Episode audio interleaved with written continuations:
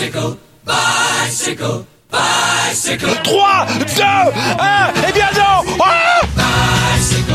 Aïe aïe aïe, attention Philippe, vous nous parapez. Ah, Christopher Froome qui n'a plus de vélo. Christopher Froome à pied. Oh my God. De nouveau Pierre Rolland, attaque de Pierre Rolland encore une fois. Personne ne réagit.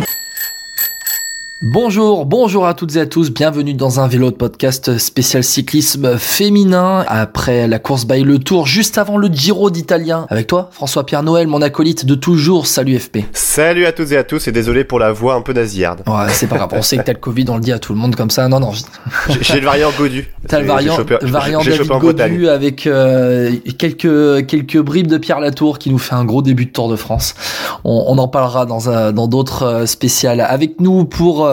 Eh bien, parler de cyclisme féminin, bien évidemment notre spécialiste Julien Desprez de Cyclisme Actu Cyclisme Féminin. Salut Julien. Salut Guillaume, salut FP. En fait FP il a le variant Kung. C'est ça. J'ai pris coup de froid face au chrono de Pogacar. Il s'est fait enrhumer, alors bam, direct dans la foulée quoi. Bon Julien, tu es avec nous parce que on va parler du Tour d'Italie qui débute ce vendredi avec une bonne start list.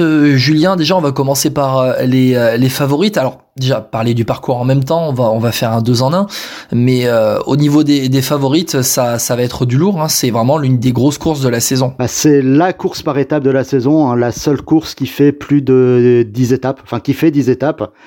Avec un parcours qui est totalement différent de l'année dernière où c'était plus un parcours pour puncheuse. Là, on a un parcours beaucoup plus montagneux. Ouais. Avant de parler des favorites, on va citer déjà 2 grandes absentes. Kasia nieva qui est la 2e de l'année dernière, qui après la course by le Tour a décidé de tout miser sur les Jeux de Tokyo. Et la grande absente, celle qui est épouvantaille habituellement, Annick Van Vleuten, qui elle a carrément fait une coupure et une grosse prépa après les championnats nationaux de Hollande. Où elle n'a pas forcément brillé sur le chrono. Alors, Julien, ça tombe bien que tu en parles, des Jeux Olympiques. Comment ça se passe l'enchaînement Tour d'Italie, Jeux Olympiques pour les filles? Est-ce que ça va être pareil ou peut-être plus facile que ceux qui vont faire le Tour de France chez les hommes? Bah, sachant que ça finit le 11 juillet, donc la plupart vont partir directement, je pense, s'acclimater. Après, pour les Françaises, ça va aller vite, hein, on n'en a qu'une. Juliette Labous, dont on parlera un peu plus tard, mais je pense qu'elles vont aller directement à Tokyo, oui. Donc au niveau des favorites, tu en as parlé, un parcours de 10 étapes très montagneux. Franchement, Julien, c'est un parcours qui va vraiment... Ben, on va voir quels sont vraiment les meilleurs grimpeurs de ce peloton, avec dès la 2e étape une arrivée à 1600 mètres d'altitude après un col de 13 bornes à 7%. On a un contre-la-montre en altitude aussi avec une arrivée à 1700 mètres, 11 bornes entre 1200 et 1700 mètres. C'est vraiment là... on va voir quels sont les meilleurs grimpeurs de ce peloton. On va voir un peu les profils grimpeurs qui vont se dégager réellement sur cette édition. Il y a vraiment 3 grosses étapes de montagne, hein, comme tu disais. La 2e là, qui arrive à Prato Nevoso, qui est connue par les fans de cyclisme masculin, hein, qui est une arrivée traditionnelle du Giro. Il y a l'avant-dernière étape aussi qui peut être pas mal, qui arrive près de la frontière slovène, à Monte Matajur, qui arrive aussi à 1300-1400 mètres. Mais l'intégralité du parcours est plutôt équilibrée. Il y en a vraiment pour tous les goûts. Il y a 2 étapes de plaine, il y a du vallonné. Mais ça sera vraiment, je pense, les grosses étapes clés qui seront l'étape 2 et l'étape 9, hein, avec des arrivées vraiment en altitude. Est-ce que Van der Bregen, elle est bien partie pour faire le doublé, tu penses? Enfin, le doublé, en tout cas, je dis parce qu'elle a gagné l'an passé. Elle avait déjà gagné en 2017 et en 2015 aussi. Oui, pour faire... le quadruplé. Ouais. Alors Van der Bregen, je pense qu'elle va aller chercher le quadruplé, hein, juste pour passer devant Marianne Vos. Ça, c'est pour l'ego, pour l'orgueil. Soit elle va être en super forme et elle peut déjà t'écraser dès samedi à Prato Nevoso.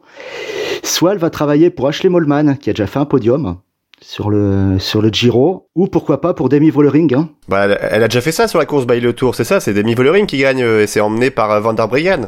Ouais, un peu comme à Liège, hein. À Liège aussi, elle avait fait le même, elle avait emmené Vollering. Est-ce qu'au final c'est pas son meilleur rôle d'emmener Vollering? Bah, est-ce que c'est, on en avait parlé un peu après Liège, est-ce que c'est pas un passage de témoin tout simplement? Oui. Ça c'est la grande question parce que Molman dans l'équipe est un petit peu, sans lui faire disgrâce, elle est un petit peu plus âgée. Et après, il y a Fischer Black qui peut aussi tirer son épingle du jeu. Hein. Elle est jeune, mais elle a déjà de l'expérience. Ah, Demi Vollering, on rappelle, c'est une Néerlandaise de 24 ans qui fait une saison exceptionnelle, quoi, en fait. Quand tu regardes un peu ce qu'elle a fait, c'est deuxième à l'Amstel, c'est premier à Liège. Elle vient gagner la course, bah, le Tour, hein, tout simplement. Aussi, voilà, exactement. C'est assez impressionnant quand même. Enfin, c'est vraiment, comme tu dis, une transition plutôt bien faite de la SD Works. Ah, mais et le recrutement qui arrive est fait aussi pour une transition solide et sur la durée. Faut pas oublier qu'ils ont fait signer Kata Blanka Vass, la cyclo-crossman, qui a fait un doublé au championnat national de Hongrie.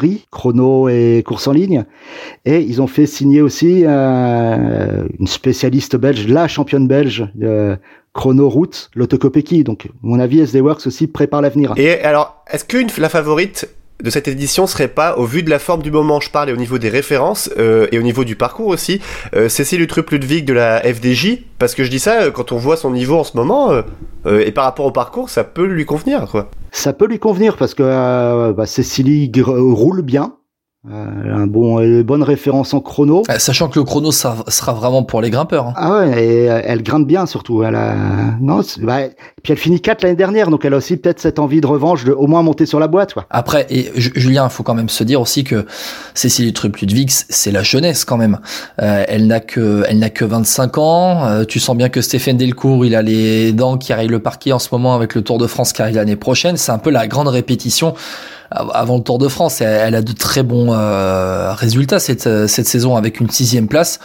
Une 6e place sur la seule course par étape qu'elle a disputée au Tour de Burgos, là, c'était en gagnant une étape. En gagnant une étape en plus. Et Guillaume, j'ajouterais juste aussi par rapport à l'équipe, à l'heure où on se parle, on n'a pas encore l'équipe officielle de la FDJ, mais on sait déjà qu'il y aura Évita Musique, Maël Grostet et Marta Cavalli. Rien que ça pour emmener Cecilie Uttrup Ludwig, je sais pas ce que t'en penses, Julien, mais en termes d'équipe, c'est aussi une des plus fortes, la FDJ. En montagne, oui. Et attention sur la plaine où Maël peut vraiment emmener le peloton bien protégé, ça va être un peu son rôle, je pense. Ça roule, hein, Maël Grostet quand ça envoie là.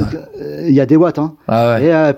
Et pourquoi pas Martha sur des étapes comme l'étape d'Ovada, qui est un petit peu bosselée, qui est bien puncheuse aussi. Donc pourquoi pas. Il faut pas oublier que Martha, elle fait top 15 l'année dernière aussi sur le Giro. Hein. Et Evita Musique remporte une étape en plus. Et termine 10e. Et termine 10e. On en parlera aussi des Françaises dans quelques instants. Et Julien, j'aimerais savoir ce que tu en penses sur Elisa Longo Borghini, parce que l'an passé, elle fait 3e, si je dis pas de bêtises. Mais là, par rapport au parcours, justement, est-ce que c'est pas elle qui va un peu plus y perdre? Elle a dit qu'elle était là pour gagner et pour préparer Tokyo, mais je pense que le parcours va être, à mon avis, un peu dur pour elle. Parce qu'on est d'accord que elle, quand ça monte trop, c'est fini. On est d'accord, un peu pour résumer. Hein. Ça risque un peu d'être dur pour elle, parce que c'est quand ça monte, ça va. Quand c'est, on va dire, en France sur du 2e catégorie, ça passe. Mais là, c'est du hors catégorie, quoi, presque. Après, je pense qu'il faudra peut-être plus se méfier en montagne chez la Trek de Lucinda Brand, qui aime bien travailler à haute intensité. Hein, c'est une cyclocrossman, donc ça peut passer pour elle, plus pour Brand que pour Borghini, pour Longo Borghini, je pense. Et à la Movistar, Emma Norsgaard, ta chouchou nord. Danoise. Danoise, oui.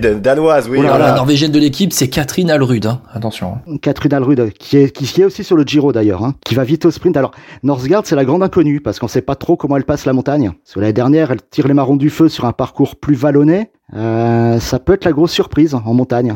J'attends de voir. Juste Marianne Vos qui fait. C'est vrai qu'on en parle pas depuis tout à l'heure. Une bonne course. On en parle pas depuis tout à l'heure, mais elle fait 3e de la course by le Tour. Elle semble avoir de bonnes jambes. En ce moment, je vais pas dire retrouver de bonnes jambes, parce qu'elle en a toujours eu de bonnes finalement. Elle a pas fait de course par étape cette saison. Attention, hein, on le dit. Elle a pas fait de course par étape, mais elle est toujours là. Son pire résultat, c'est 12e sur le Tour des Flandres, 11e sur la Flèche Wallonne. Sinon, c'est toujours top 8 minimum. Et puis elle est toujours là quand on l'attend pas. C'est ça qui est redoutable avec Marianne Vos, c'est que elle arrive toujours à s'en sortir. Jumbo Visma en plus, une équipe Jumbo Visma Women autour d'elle pour l'entourer, qui est faite que pour elle. Hein. Quand tu regardes, ils ont pas emmené de sprinteuse à part peut-être Swinkels, qui devrait tirer son épingle du jeu, mais face à la concurrence des sprinteuses, ça peut être dur. Hein. Faut pas oublier qu'il y a déjà Norsgaard et il y a Vibes qui est là pour les sprints. Donc ça peut être pas mal. Hein. Ça peut être pas mal pour Vos d'avoir une équipe autour d'elle. Bon, pour conclure ce chapitre sur les favorites de ce Giro d'Italia, tu vois qui ? Alors, j'ai une favorite qui avance aussi souvent cachée. On l'a pas vu beaucoup cette année. C'est Amanda Spratt. Ah, de la Team Bike Exchange. Ouais, qui d'habitude sur le Giro travaillait pour Van Vleuten. Là, l'équipe est construite autour d'elle. Je suis curieux de la voir, et avec en leader de rechange l'Espagnol Saint-Esteban qui pète pas mal aussi là-dedans. Et Grace Brown ? Grace Brown, ça peut passer sur les étapes vallonnées. Je sais pas ce qu'elle vaut vraiment sur la haute montagne. C'est un peu pareil, on n'a pas beaucoup l'habitude de voir des courses de haute montagne comme ça. Alors, c'est ce que j'allais te dire. C'est ma dernière question bis avant de passer aux Françaises, Julien. Finalement, est-ce que ça va pas être une révélation, ce parcours du Tour d'Italie ? On n'a vraiment pas l'habitude d'avoir chez les filles une telle haute altitude, non ? Je me trompe ? Bah, c'est très très rare. Il y a que sur le Giro, il me semble, où ça monte aussi haut. La course by le Tour, il y a quelques années, c'est arrivé au sommet d'un col. Au de l'Isoard. À l'Isoard, exactement. L'année où c'était en deux étapes, là, un peu la due à la biathlon. Course remportée d'ailleurs par Van der Vleuten, alors. C'est quelque chose que j'ai remarqué cette saison, qu'on est plusieurs à avoir remarqué. Dès que Van Vleuten n'est pas là, les courses sont déjà beaucoup plus débridées.